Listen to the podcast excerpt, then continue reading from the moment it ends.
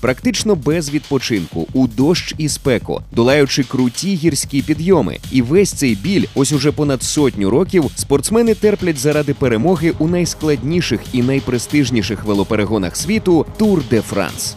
Три з половиною тисячі кілометрів, три тижні з вихідними і найсильніша конкуренція це випробування на межі можливостей людського організму. Хто це вигадав і навіщо? Дізнаєтесь у новому випуску «How it was». Розповімо про божевільних фанатів, чиї витівки мало не обірвали історію перегонів, і про маршрути, через які організаторів називали впивцями. Ну і у кінці ви дізнаєтеся, за допомогою якого секретного соусу велосипедистам усе ж вдавалося доїжджати до фінішу.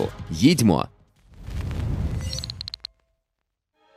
Трішки перед історії усе розпочалося зі скандалу, дуже далекого від спорту. Наприкінці 19 століття Франція розкололася. Капітана французького генштабу Альфреда Дрейфуса засудили за шпіонаж на користь Німеччини. Докази проти капітана були відверто слабкими. Багато хто вирішив, що Дрейфус опинився під судом через своє єврейське походження. Рівень антисемітизму у тогочасній Франції та й у Європі загалом зашкалював. Справа Дрейфуса мала великий резонанс у країні. Суспільство розділилося на два табори. Через різне ставлення до справи Дрейфуса розпадалися сім'ї, сварилися політичні партії та газетні редакції. Так сталося і з колективом Le Vélo, найбільшої спортивної газети в країні. Головний редактор вважав, що Дрейфус невинний і неодноразово висловлювався про це на сторінках газети. Рекламодавцям це не подобалося, частині колективу також. Зрештою, співробітники антидрейфуських поглядів домовилися зі спонсорами, залишили редакцію і заснували свою спортивну газету Льото.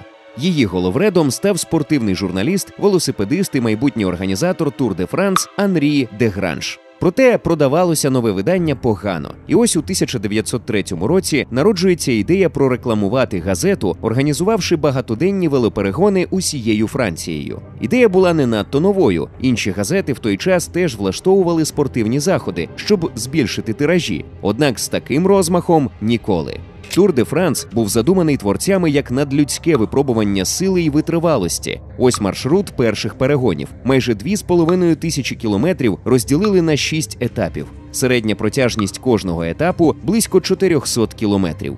Учасники стартували вночі, щоб фінішувати засвітла. На відпочинок між етапами виділялося по 2-3 дні. Першим велогонщикам пощастило. Зараз спортсменам особливо відпочивати нема коли. А втім, зараз і етапи коротші. З 60 учасників перших перегонів Тур де Франс понад половина не була професійними велосипедистами. Професійний спорт тоді лише зароджувався і не вважався престижним заняттям.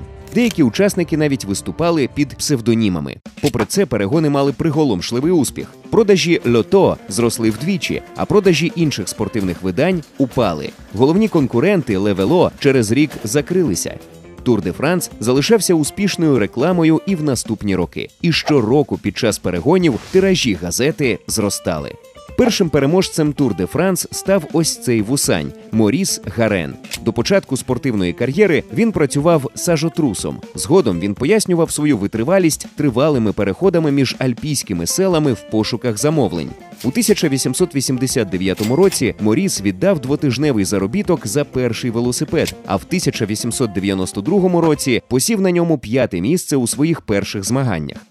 Відтоді він тренувався щодня, став професіоналом і виграв декілька важливих перегонів. Гарен домінував у Тур де Франс від старту до фінішу. Він проїхав усю дистанцію за 94 години і 33 хвилини. Призові Гарена разом склали майже 22 тисячі євро на сучасні гроші. Для порівняння це середня зарплатня французького робітника того часу за 6 років. За свій приз Гарен придбав автомайстерню і заправку, де працював після завершення спортивної кар'єри. Другий Тур де Франс у 1904 році ледь не став останнім. Головною проблемою стало шахрайство учасників. Галас змусив французький союз велосипедистів почати власне розслідування після завершення туру. У результаті дискваліфікували 22 спортсменів. Причини покарання ніколи не оприлюднювалися, але з неофіційних джерел відомо про кілька поширених трюків. Використання допоміжного транспорту, установка колючих загороджень на шляху суперників і навіть спроби їх отруїти, і втручання агресивних фанатів. Останнє взагалі стало величезною проблемою для організаторів. На другому етапі перегонів уболівальники, озброєні камінням і кийками, напали на суперників місцевого фаворита. Кілька перегонників було поранено. А щоб розігнати натовп, організаторам довелося стріляти в повітря. На наступному відрізку фанати із Німа були так розгнівані дискваліфікацією свого земляка, що забарикадували трасу і закидали пелотон камінням. Звичною справою стало всівати дорогу уламками скла та цвяхами. Кілька учасників вибули з перегонів, отримавши травми через проколені шини. Після такого організатор Тур де Франс Анрі де Гранж заявив, що надалі не проводитиме змагань, та потім передумав. Замість цього змінили правила. Етапів перегонів стало більше, зате самі етапи зробили коротшими. Учасникам тепер майже не доводилося їздити вночі, а організаторам було легше за ними наглядати. І ще одне нововведення Тур де Франс у 1905-му – гірські етапи. Розпочинається справжнісіньке пекло. Тепер до маршруту входять значні підйоми в передгір'ях Альп. Видертися на всі вершини в сідлі зміг лише один спортсмен. Утім, експеримент визнали успішним, і в маршрути наступних турів додали етапи в Піренеях і Альпах ще вище. Найбрутальнішим вважають тур 1910 року. Довжина перегонів тоді склала 4734 кілометри. Посередині цього шляху справжній етап убивця понад 300 кілометрів у Піренейських горах з поганою ґрунтовою дорогою, довгими підйомами і небезпечними поворотами. Здолати ці підйоми на велосипеді не зміг жоден учасник. Навіть фаворит перегонів Октав Лапіс частину шляху був змушений штовхати велосипед нагору. Вибравшись на найскладніший підйом, Лапіс побачив організаторів і закричав їм: Убивці! Так, ви вбивці! Не надто чемпіонська налаштованість, чи не так? Та саме Лапіс того року отримав перемогу. Можливо, його успіху сприяли не лише виснажливі тренування, та про це згодом. А поки що поглянемо на велосипеди тогочасних спортсменів. Вони теж відрізнялися від сучасних. Зараз мінімальна вага велосипедів на Тур де Франс трішки менше ніж 8 кілограмів. А гонщики перших Тур де Франс їздили на 18-кілограмових велосипедах з рамою зі стальних трубок. Дюралюміній тоді вважався ненадійним. Його використання в турі заборонялося аж до 1937 року. Також були заборонені перемикачі передач. Анрі де Гранж вважав їх шкідливими для змагальницького духу. Тому перед підйомом гонщикам доводилося зупинятися, знімати заднє колесо і повертати його іншим боком, де була встановлена більша зірочка. Піднявшись на вершину, колесо обертали назад.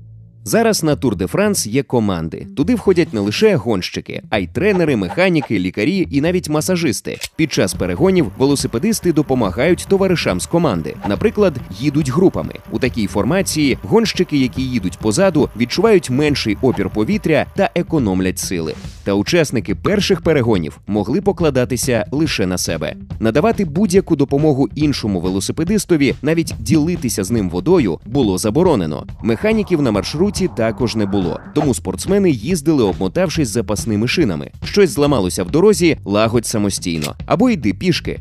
Одна з найяскравіших подібних історій трапилася під час гірського етапу в 1913 році. Ежен Кристоф, один із фаворитів перегонів, відірвався від суперників на підйомі. Здавалось, перемога в етапі забезпечена. Та на спуску у велосипеда зламалася вилка. Кристофові довелося тягнути велосипед на плечах, поки повз нього пролітали суперники. Через 14 кілометрів він дійшов до села і знайшов коваля. Проте попросити допомоги він не міг. Це було проти правил. Тому йому довелося лагодити вилку самостійно, а ковалеві дозволили лише підказувати гонщикові, що робити. Ця затримка, зрештою, коштувала йому перемоги. З чим іще, крім безжальних маршрутів, у нас асоціюється сучасний Тур де Франс. Звісно ж, із допінговими скандалами. Наївно вважати, що в минулому атлети були безгрішні. Велодіди вживали ще і як. Антидопінгові закони були прийняті у Франції лише у 1965 році. До цього учасники Тур де Франс вживали будь-які доступні препарати, навіть не ховаючись, щоб не впасти від втоми, стимулятори кокаїн, стрихнін і амфетамін, щоб зняти біль, алкоголь, ефір і хлороформ. У 1930 році організатори навіть вирішили за потрібне уточнити у збірці правил: наркотиками спортсменів вони не забезпечують. Переможець перегонів 1923 року Анрі Пелісьє якось порівняв Тур де Франс з Голгофою. Хочете побачити, яким чином ми тримаємося? запитав він журналіста і дістав із сумки увесь арсенал: кокаїн, хлороформ, кінську мазь для зігрівання колін і три коробки з різноманітними таблетками. Ми працюємо на динаміті, сказав Анрі. А ночами не можемо заснути, бо здригаємося від судом. Допінгові скандали переслідували Тур де Франс усю подальшу історію. Швидше за все, вони будуть і в майбутньому. Без допомоги хімії витримати такі навантаження дуже важко. Борці з допінгом винаходять нові методи виявлення заборонених препаратів. Тренери і спортсмени нові способи їх обдурити. Деякі медики взагалі пропонують дозволити допінг і регулювати його використання. На їхню думку, це знизить ризики для спортсменів. Як ви вважаєте, чи можливий професійний спорт без допінгу? Відповіді пишіть у коментарях.